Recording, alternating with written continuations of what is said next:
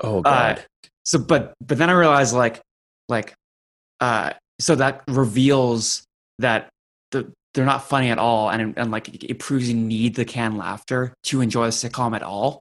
Like the sitcom is sustained by the laugh track, and in fact, when it's removed, you see that they film it with the gaps that are that Right. are there for the laugh track. That's crazy. so yeah. they're talking with these like you know uncharacteristic kind of strange gaps between In when they say between. everything. in between pronunci- pronunciation, you know, enunciations. Well, and there's something dialectic about the way that Zizek brings up the laugh track because he does say that it is still also about being sort of informed as to when to laugh because it's it, it's saying that laughter can be a kind of duty as opposed to something that's automatic Mhm. where we would laugh when something was funny. The laugh track exposes that there's a kind of duty that can be transferred, right? Is that it's not only telling you when, you know, when one would laugh, but it's then also doing it for you in your place, It's the duty to enjoy, right? relieving you of your duty, the superegoic injunction to enjoy. Yeah.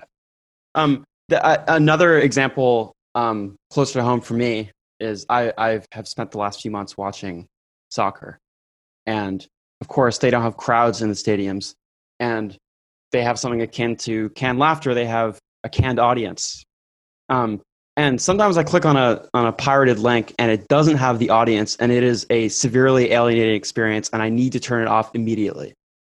It it becomes a hollow event somehow.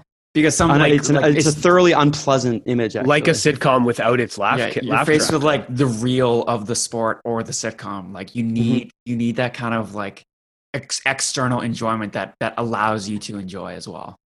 Right, right. Because it's also not just the power of suggestion, right? It, it's not just, it can't be reduced to like, it can't be reduced to that kind of nudge or, or coaxing. Uh, you know, we're going to increase your laughter or increase your, your enjoyment with the ambient whatever backtrack. It's, it's something about sustaining the very event itself or, or sustaining the very medium itself. And there's also uh there's also like a type of person who is interpassive as well, right?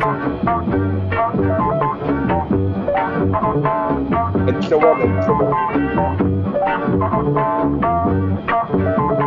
Intro one, intro one. Intro one, intro one. Intro one, intro one. Intro one, intro one. Intro one, intro